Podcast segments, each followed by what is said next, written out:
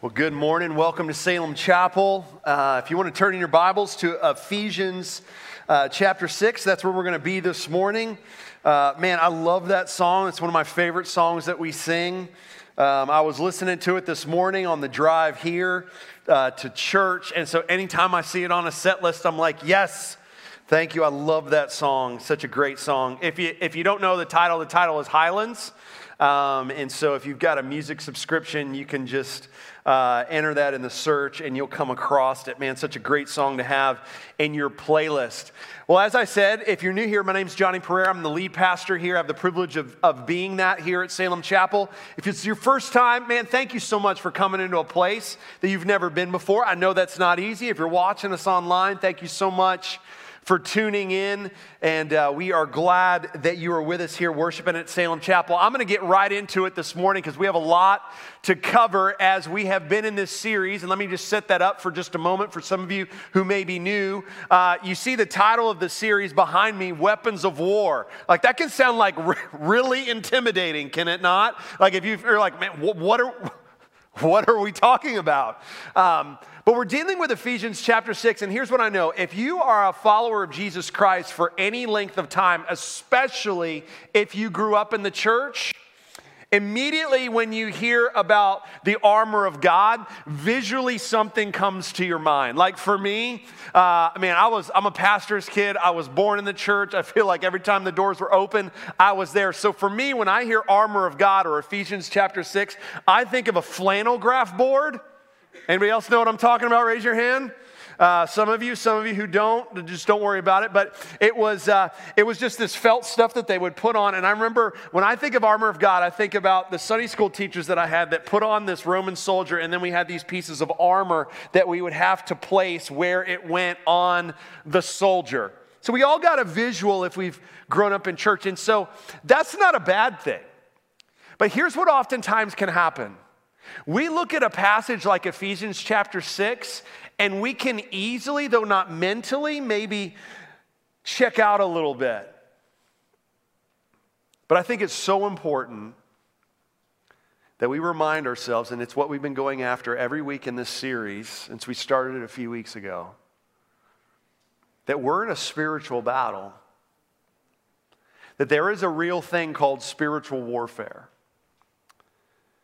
That as we've looked at when we walked through the book of John, or if you remember when we did that, we came to John 10 10, that Jesus says that we have an enemy that comes to steal, to kill, and destroy. And that's a reality as a follower of Jesus Christ every day of your life. And too often we fail to remind ourselves that we have an enemy who is after stealing what is good in our life, killing what is good in our life, destroying what is good in our life. But thankfully, We've been given something through Jesus Christ. And so, as I mentioned when we started out this series, Paul is writing to this church at Ephesus, this church that is in a very wealthy part of the Mediterranean. Very wealthy, it's a port city. Uh, so, so you have a church that exists in a city that is used to a lot of wealth because you have goods coming in and they're going out. You also have a city that, that is very much, you worship whatever God you want to. If you have another God, tell me about him. I'd like to add him to my repertoire. And so you had a, you had a society in which this church existed that very much so, saying there was only one true God would have been taboo, at least would have been offensive at best. And the reason why we pointed that out is just to illustrate that the times that we live in, in many ways are not any different than the times that Paul is living in and writing to this church. So when he talks about that we wrestle not against flesh and blood, but against authorities and principalities, as we will read here in a second, he's writing to a church that have been very familiar with the occult because many of them worshiped it.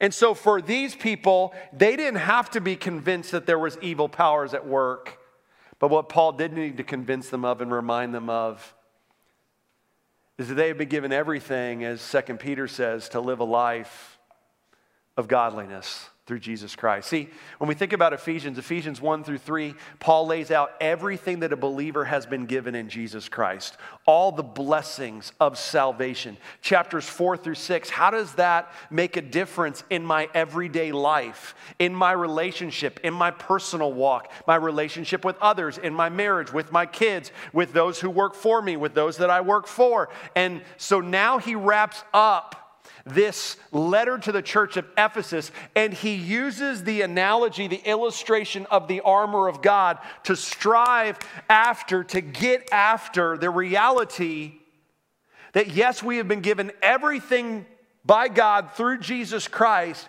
but there is a personal responsibility to live into what I've been given.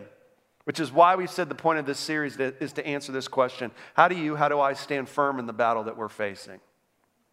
I want you to think about this right now, and it's probably not going to take a lot of initiative on your part mentally, but I want you to think about the battle that you're facing today.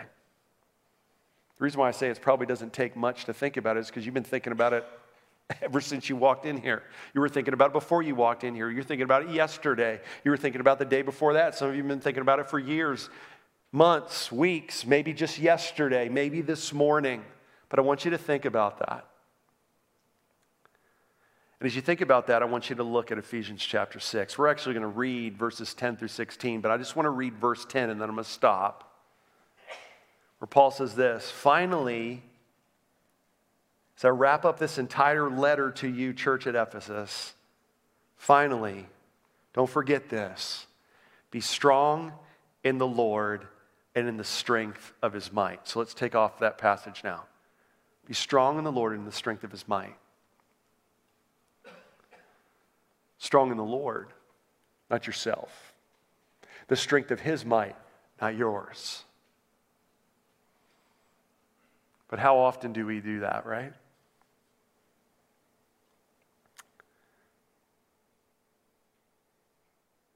I think of the passage of Scripture that speak to the strength that we have in the Lord and the power that we have in Him. My favorite psalm in all the Bible, Psalm 27. Remember we walked through the Psalm 27. Remember when COVID first happened? I know you don't want to go back there, but, but just stick with me. Remember, remember, I mean, we kicked off that series. I remember because I was talking to a screen without any of your faces in here. I remember it vividly. Remember, we memorized that psalm together, Psalm 27, verse 1. The Lord is my light and my salvation. Whom shall I fear? The Lord is the stronghold of my life. Of whom shall I be afraid? When evildoers came upon me to eat up my flesh, they stumbled and fell. Though a host encamp against me, yet I will be confident. Why? Because I can be strong in the Lord and in the power of his might. Isaiah 54, 17, where the prophet Isaiah says to the children of Israel, No weapon formed against you will succeed. Why? Because we have the strength of the Lord and the power of his might. John 10 10, I just mentioned it. The enemy comes to steal, to kill, and destroy. But Jesus says, I've come that you may have life and that you may have it abundantly. Why is that true? Because we can be strong in the Lord and in the power of his might. 1 John 4 4, same apostle who writes the Gospel of John, says this that we are overcomers why? Because greater is he that is in you than he that is in the world. Why? Because this morning I'm a follower of Jesus Christ, just like Paul is telling the church at Ephesus, that we can be strong in the Lord and in the power of his might. Why? Because as we said at the beginning of this series, as followers of Jesus, we fight from a place of victory. So when I think about whatever battle it is that I'm facing, I need to remind myself of these three words Jesus has won. Can you say those three words with me? Ready? Say them together. Jesus has won. Say it one more time. Jesus. I want you to think about your battle right now that I just asked you to think about just a few minutes ago. You got it in the forefront of your mind? Now say those three words with me again Jesus has won. Now look at verse 11. So, what's my responsibility then? How do I fight from a place of victory? I put on the whole armor of God that I may be able to stand against the schemes of the devil. Why? For we, for you, for me, we do not wrestle against flesh and blood, but against the rulers, against authorities, against the cosmic powers over this present darkness, against the spiritual forces of evil in the heavenly places. None of us need to be reminded, needed to be reminded, but unfortunately were again over the last few weeks with just all the evil that we have seen in this world. Satan and his demons are at play in this world. So, what's our response? We'll look at verse 13. Therefore, take up, once again, not some, but the whole armor of God that you may be able to withstand in the evil day, and having done all to stand firm. Stand therefore. Stand is mentioned four times in the first three verses. Having fastened on the belt of truth the security that's found and knowing that truth exists. In a world where it's about your truth and my truth and no absolute truth, that as followers of Jesus, there's stability and there's security in the reality that we do have truth. And it's God's truth and all the rest of the armor hangs on the belt of truth. Because after all, if I can't believe that God's word is true, then what do I say about my salvation? What do I say about any hope that I can have today, let alone for all of eternity? So every day I remind myself the truth that I have given to me by God in His Word through Jesus Christ. What else do I have? And having put on the breastplate of righteousness, the righteousness that has been given to me by God through Jesus Christ, that when God sees me, He sees me as righteous. And out of appreciation and gratitude, I am called to live righteously, putting on that righteousness every day so that I can live righteously. What else? Well, in verse 15, we have these shoes of peace, the gospel of peace. What are we looking for every day? Peace. Verse 16, and this is where we are. In all circumstances. How many circumstances? All. Take up the shield of faith. You know what I love about that phrase, in all circumstances? There's never a time that I shouldn't be taking up the shield of faith. And we're going to talk about what we mean by that with which you can extinguish all the flaming darts of the evil one. Here's the title of the message just simply this Your Shield of Faith. What's our shield of faith as followers of Jesus Christ? Because here's the idea that I really want you to get this morning that we're going to kind of unpack for the rest of our time. It's this that your faith, my faith in the Lord, shields you, it shields me against what? Against the destruction that Satan is aiming to launch into your life. That is Satan and his demons' desires to launch destruction into your life. Paul just happens to illustrate it by saying the fiery darts or arrows of the enemy. Now, here's what you need to understand when it says the shield of faith it's not speaking of the faith that it takes to be saved, what you did in order to have a relationship with Jesus Christ, believing, having faith that His perfect life, His perfect death, His resurrection was sufficient for you to have a relationship with God and a home in heaven. Do you need that to possess the armor of God? Yes, you do. But it's not talking about saving faith, it's talking about how you live out that faith. How I utilize that faith in the battle that I am in. It's very, a shield is very much a defensive weapon. And that's the idea that my faith, as I exercise it based on who God is in relationship to me, it guards me, it shields me, whatever word you want to use, protects me against what? Against the fiery darts aimed at me. What is Satan's darts aimed at? What's aimed at my mind? What I think about? It's aimed at my emotions, what I'm feeling, how I'm feeling, how those feelings affect what I think. It's also aimed at my will, what I'm choosing to do or not do.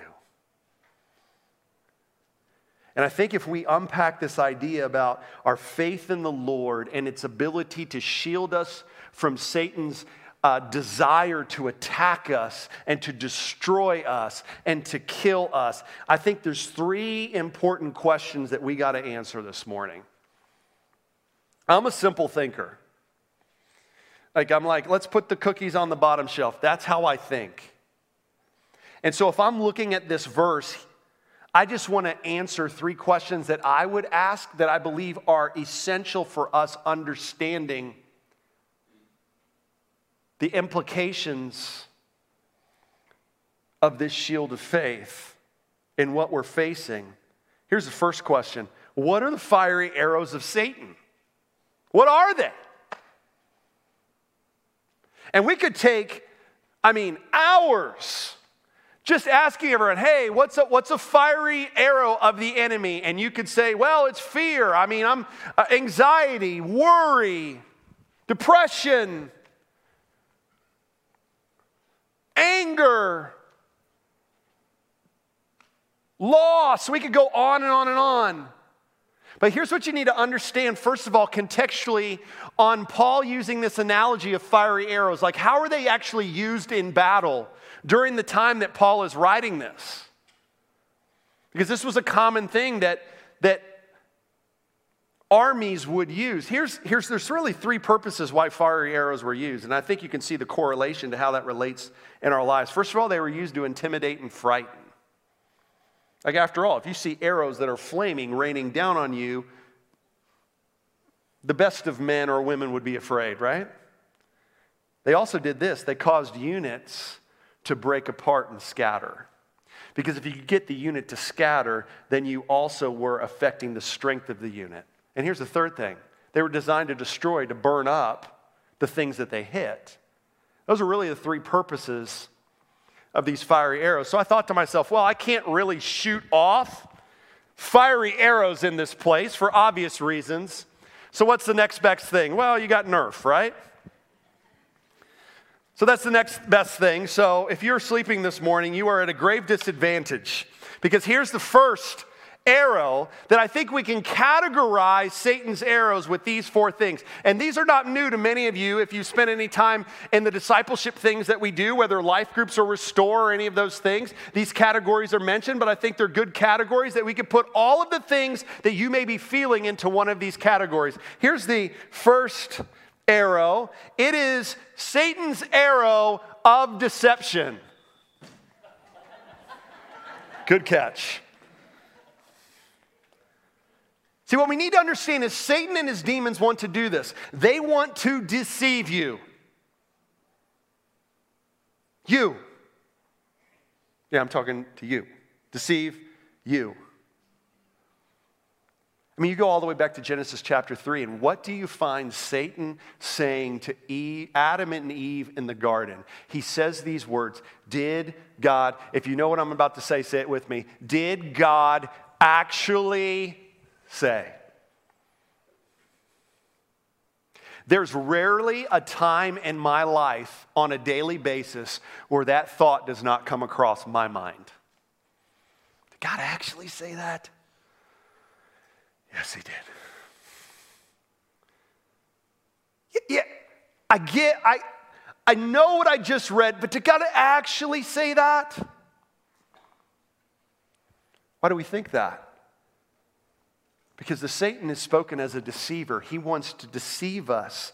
Deceive us into thinking what? I think he really is after this to deceive you into thinking that you can be a better God of your life than God your Father. Now, I'm not going to ask you to raise your hand how many of you have thought that, but I'll raise my hand for you because I've thought that at times. Really, God? Like, I really think that this thing and the way that I want to do it is much better than what you seem to be doing. So I'm going to believe that I can be a better God in this situation, lower G, than you can, uppercase G. Satan's about deception deceiving you into thinking that you can live your way and your way is better than God's way. If you're thinking that, hear me on this. That is one of the arrows that the enemy is shooting at you because I promise you, the Holy Spirit will never be saying that to you. How about this one? Everybody's awake now. You got only not Satan's arrow of deception, but you also have this thing called Satan's arrow of distraction.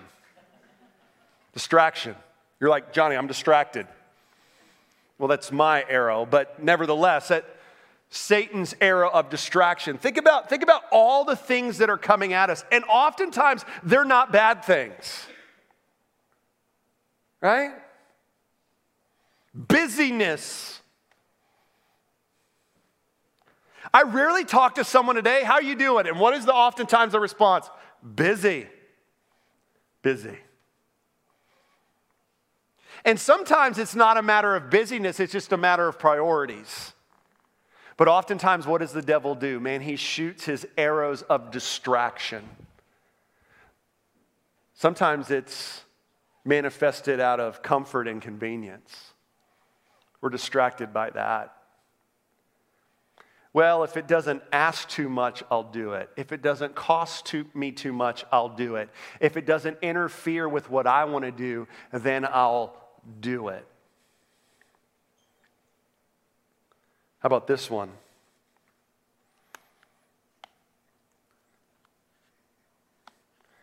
Got Satan's arrow, and maybe this is many of us.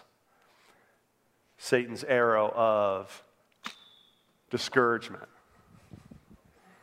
I'll stayed up there. Satan's arrow of discouragement.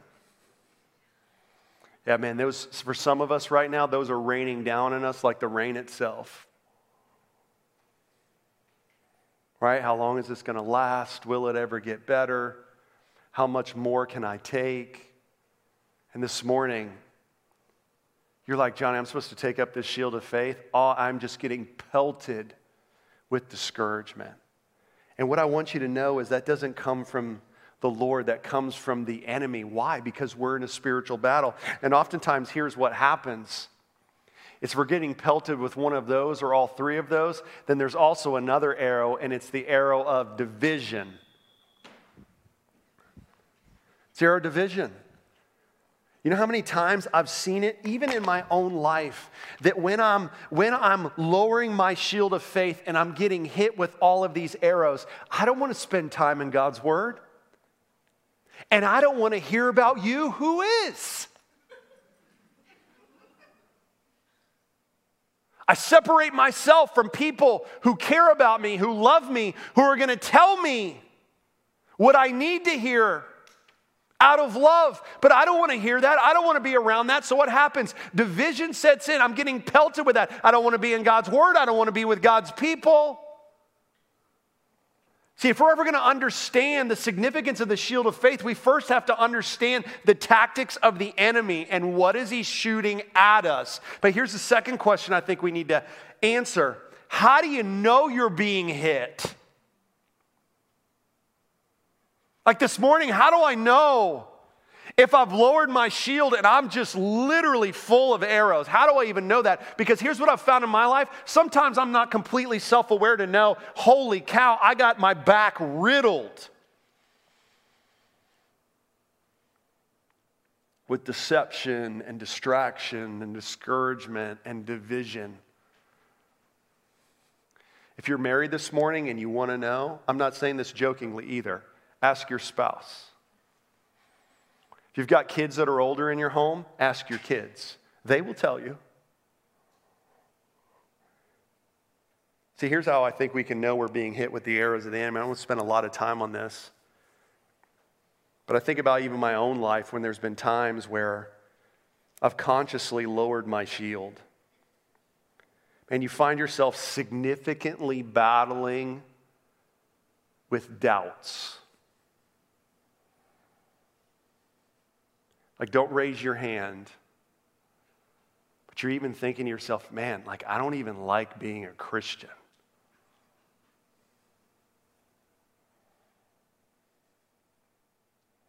Like, I don't even like this anymore.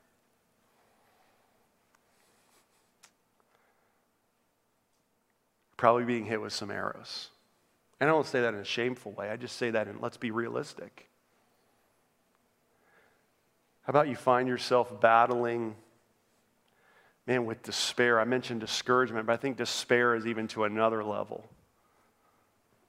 Like you start doubting that God even loves you, you start doubting that God cares for you, you start doubting whether or not God's word is true in your life, and you look at someone else's life and you're like, man, it seems like they're always batting a thousand. It seems like they always coming out smelling like a rose, but me, it never happens. You want a great psalm if you're feeling that way? Psalm 73.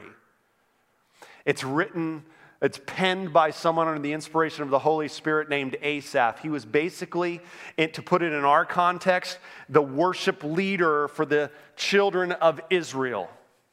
And he's like, Man, I look at everybody else and everything seems to be going great for them and they don't care about you at all, God. And for me, it seems like everything is not working out. What was he battling? Despair. Maybe that's you this morning. And it's an indicator that Satan's arrows are raining down on you. How about this one? And then what happens, man? You find yourself significantly battling distance, just like I talked about the arrow of division. I mean, after all, why do I want to be in God's word and hear from a God who I don't think cares about me? Why do I want to be in church with God's people singing about the things that God says He is and hearing from God's word if I don't believe He cares about me and He loves me. So, what happens? Distance is created. See, when I was early on in ministry, I used to get like really frustrated from the sense of, man, why do people seem to leave the church and stop going to, to church that they were involved in when they're experiencing deep problems? But I didn't understand then because that's a tactic of the enemy. What did I say the fiery darts were meant to do during ancient battle times? It was meant to cause the group of soldiers to disperse and to break apart. When you start saying to yourself, I don't want to be in God's word anymore and I don't want to be with God's people, it is a great indicator that for whatever reason, we've lowered our shields. So here's the most important question we're going to answer today in the time we have left What type of faith shields and heals you from the fiery arrows of Satan? Here's why I said not just shields, but heals. Because I don't want anybody to walk out of here saying, well, if I've been riddled with those arrows, if those arrows have hit me and I'm battling any of those things, well, I guess I'm a failure. I guess, I guess there's no recovering. No, no, no, no, no, no. Remember, you fight from a place of victory as a follower of Jesus Christ. So can you be hit with those things? Absolutely. But wait a minute, there's healing in those things. The same healing that, that healed you from your spiritual sickness, sin in relationship to God, can also do that in your sanctification, in your walk with the Lord. So, what type of faith shields us? But if you're hit this morning, heals you from the arrows of Satan. I want to put on the screen here a picture of a Roman shield. See, this Roman shield was about four feet long and about two feet wide. It was a larger instrument of war, it was a defensive weapon, as I mentioned. It was made out of wood, and then it was covered with a heavy leather, and it was oftentimes soaked in a fire retardant type of liquid so that it would extinguish those fiery arrows that would come. But here's what else is significant about that Roman shield it was designed in such a way that these Roman shields could actually link up with one another so that as soldiers linked their shields up, it would protect them even more when those fiery darts were coming upon them. And there's a picture of that as well, which I think is so significant. So, just like the Roman shield was made of wood and it was made of heavy leather and it was dipped in, in a fire retardant type substance, what is our shield of faith made up of? What's it built upon? And I want to give you those things. The first thing, you know what it's built upon? You know what it's made up of? My shield of faith, your shield of faith that we're given in Jesus Christ. His presence with you. That's what my faith is made up of. That the Lord is with me. What oftentimes happens when I'm in a really hot battle and things are going on in my life? You know what I tend to doubt? His presence.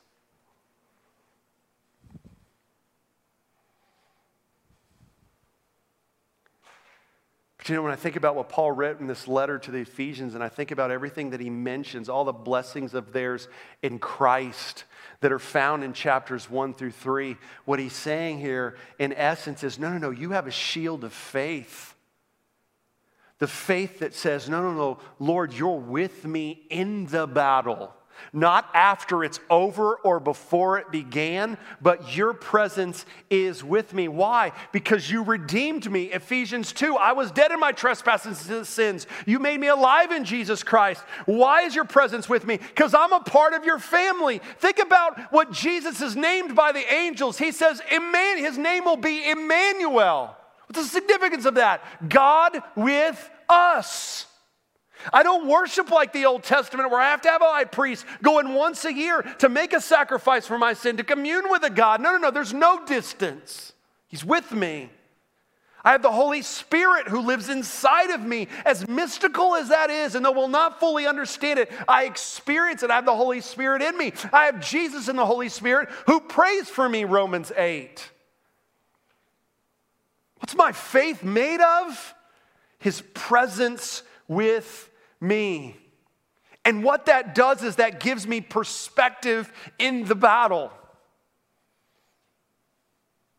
It helps me to see, okay, things are, things are difficult right now, things are hard right now. It, I, I'm tempted to doubt, I'm tempted to have distance, I'm tempted to be discouraged, I'm tempted to be distracted and to run to other things to just make me forget about whatever it is I'm experiencing. But no, no, no, no, no.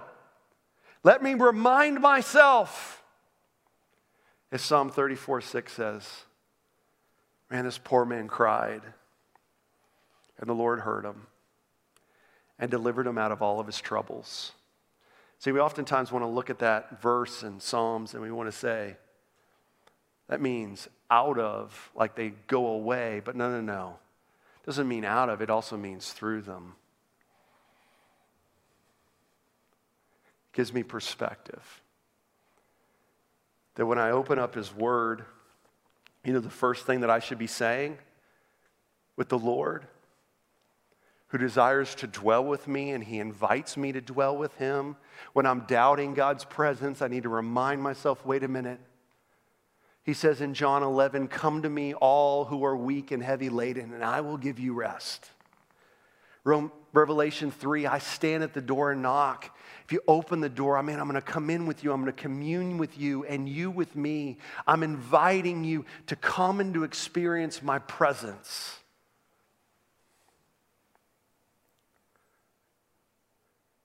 So, you know what I've found that works that works for me, and I want to encourage you because it works for me. Maybe it'll work for you. Before I ever start reading God's word, you know what I ask myself? Johnny, what's pressing on your soul right now? I'm actually worried about Lily or Lucas. Or I'm stressed out about this situation and will it work out or not? Or I'm tired, or whatever it is. See, when I remind myself that the Lord is right there with me, why wouldn't I tell him that? So that I can give him, through the Holy Spirit, opportunity to speak to what I'm feeling. Gives me perspective. And you know what else it gives me? It gives me peace. Remember this picture that I showed? Let's put it up again of the soldiers linking their shields. That's why this gathering is so important. It's not you just do it out of habit, because if you probably did it out of habit, you're watching me online at best, or you're not here. But the purpose of why we gather together is because we need this. I need to link my shield with you. I need to talk with you. I need to have people who I know will pray for me. And you need people who you know will pray for you.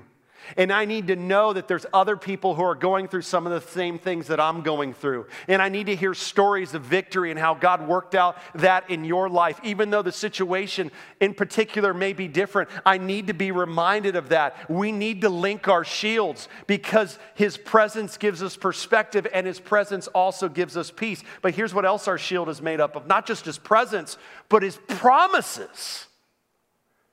Do you know there's over 7,000 promises in the Bible that God gives to his people? Do you know what oftentimes is the first thing that I am tempted to not believe in when the battle is waging hard and fast in my life? That God's promises are true. Why? Because the Satan wants to shoot those arrows of deception.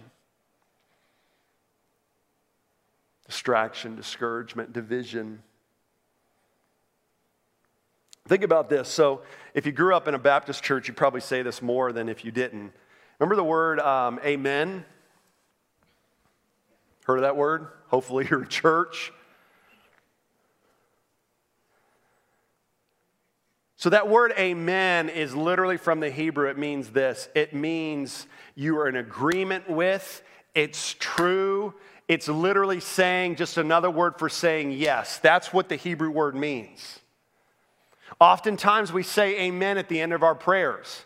By the way, you don't have to do that. You can do that. It's not a bad thing to do that, but you don't have to do that. But why do we say amen often at the time of when we pray? It's not just so the person praying next knows we're done, or so the person at the dinner table knows we're done so we can actually eat. There's, there's more of a significance for that because it's rooted in the idea that what I'm praying, I'm going to say amen and say, This is what I believe. That's the significance of it. But you know what I find myself so often doing in my life? Man, I say oh, amen to so many things that aren't true.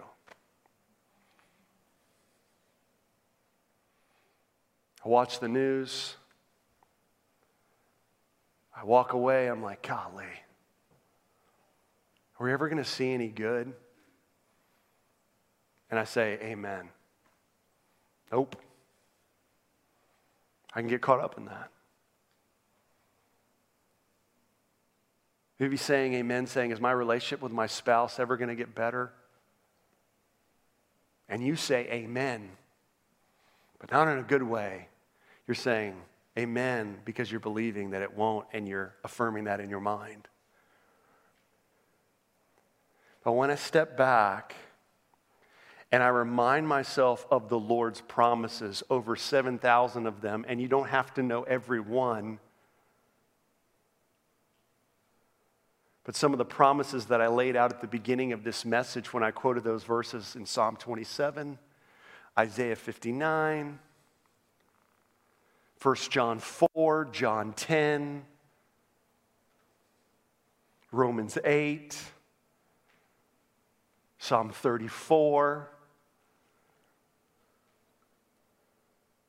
When I'm tempted to doubt those, what do I do?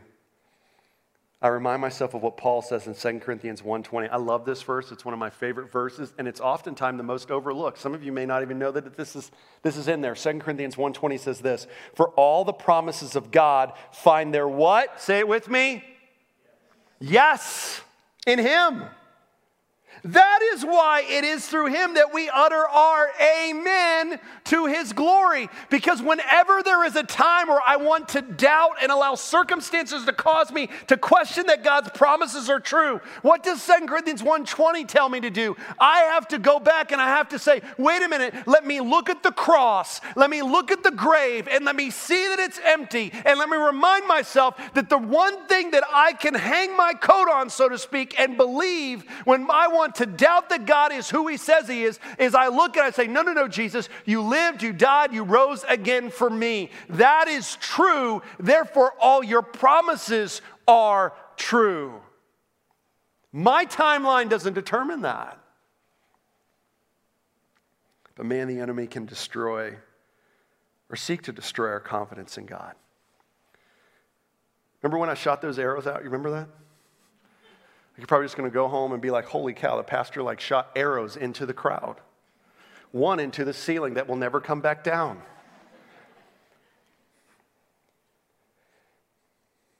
I think when we're tempted to doubt, here's what we need to remind ourselves about God and what he does in counter to what Satan does.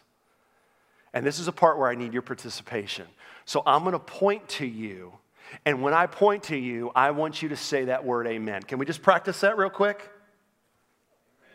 Perfect. You guys did a great job. Here's the first thing we need to remind ourselves. Remember, the enemy seeks to deceive, but here's the first truth God will never deceive you. You know why? Because it says in Numbers that God will never, can't, He won't lie. I don't ever need to wonder is God doing a bait and switch on me? Is God lying to me? Is God just being cruel to me? No, no, no. God never lies. Amen. God will never distract you from reality. The enemy's always looking to distract us, but God's never going to distract us from reality. Why? Because what He wants us to do is see reality, and we see reality by running to Him. Turn to Psalm 63 real quick. Look at verse 1. I love Psalm 63 as well. The psalmist says this Oh God, you're my God. Earnestly I seek you. My soul thirsts for you, my flesh faints for you, as in a dry and weary land where there is no water. We've all felt that. But what do we do with that? So I looked upon you in the sanctuary, beholding your power and your glory. No, no, no. I'm going to remind myself once again who God is, who He says He is, what He has promised. Why? Because your steadfast love is better than life. My lips will praise you. So I will bless you as long as I live. In your name I will lift up my hands. Verse 5 My soul shall be satisfied as with fat and rich food, and my mouth will praise you with joyful lips. Literally, I was out to dinner with friends on Friday night and I got this dessert that I had never gotten before. And I took a spoonful of that dessert and I put it in my mouth. And you know what I did? I literally was like, mmm. And then we actually joked. I'm like, Psalm 63. That's literally what that means. Now, here's what I didn't do at that dinner. Oh, I'm afraid of what my friends are going to think because I'm going to go, mmm, and what are they going to think? No, because it's just a response that when we when we experience something that's rich and it's good, it has an outward response. My point is this that, that God is never going to distract me when the battle is waging. No, no, no. You know what He's going to do? He's going to invite me. Uh, he's going to invite me to experience His presence and to experience His promises so that I can have the proper perspective and remind myself what is true and feed on that. Because here's what I've found in my life in those middle of the night moments when I'm freaking out me thinking more about what could happen never satisfies. It makes it worse. What helps? When I've literally had to open up my Bible or have my spouse read scripture over me. And you know what that does? It calmed me down. Why? Because the promises of God are the rich things. They're the things that nourishes us. How about this? God will never discourage you. Why? Because He's provided you joy. I mean, that's John 15. That's the verse that we have out in the coffee shop on the wall. That's significant to our culture and how what are we discipling people in to help people abide, walk hand in hand with Jesus as he leads the way. Why? Because apart from him we can do nothing. And so, in those moments when I'm literally on the battlefield and I feel like the arrows are coming, what do I lift up? No, no, no. I lift up my shield that's made with His presence and it's made with His promises. And I remind myself, Lord, if I lower my shield, I can do nothing. But when I raise my shield and I remind myself that I'm promised to bear much fruit when I abide in you, when I commune with you, when I read your word and I apply it in my life and I talk to you about what I'm experiencing, what happens? I experience joy in the battle. My joy is full. That's James 15 or John 15, verses 9 through 11. And when the enemy wants to divide, I got to remind myself God will never divide. He'll never separate himself from me. He's brought me into a relationship with him that will never end. Yeah. His promises. I don't have a lot of time to talk about this, but my shield of faith is also made up with his power in me. You know, the longer and longer that I'm a follower of Jesus Christ, if I could sum up in one sentence what the Lord is constantly chiseling away in my life, is my reliance upon myself. That I'm not strong. And we live in a culture where you're told not to admit that. We live in a church for whatever reason. We live in a church culture for whatever reason in our society and in our nation. Where we need to put on this facade because what would people think of us if we didn't appear strong? But you know what I've found? I look and, I'm, and I will continue to grow in my understanding of this till I'm with Jesus face to face. And what Paul says, that my grace is sufficient for you. And the more and more I read that verse, the more and more I understand what Paul is saying there through the Holy Spirit. I understand and grow and appreciate and love the grace of God more when I understand more and more that I'm weak. And the only way I can be strong is through the Holy Spirit's power in me. We brought in a group of pastors these past few days in to kind of just expose them to the things that we're doing in regards to discipleship in our church. That is actually the fruit. We're going to have some testimony videos made here soon to just be, you can hear from that because when we gave to a Make and Mobilize initiative at the end of the year, those monies are now being used to do that. And this one person said this. He said, You know what I'm growing in understanding? that I can't experience Christ's victory without also experiencing the battle.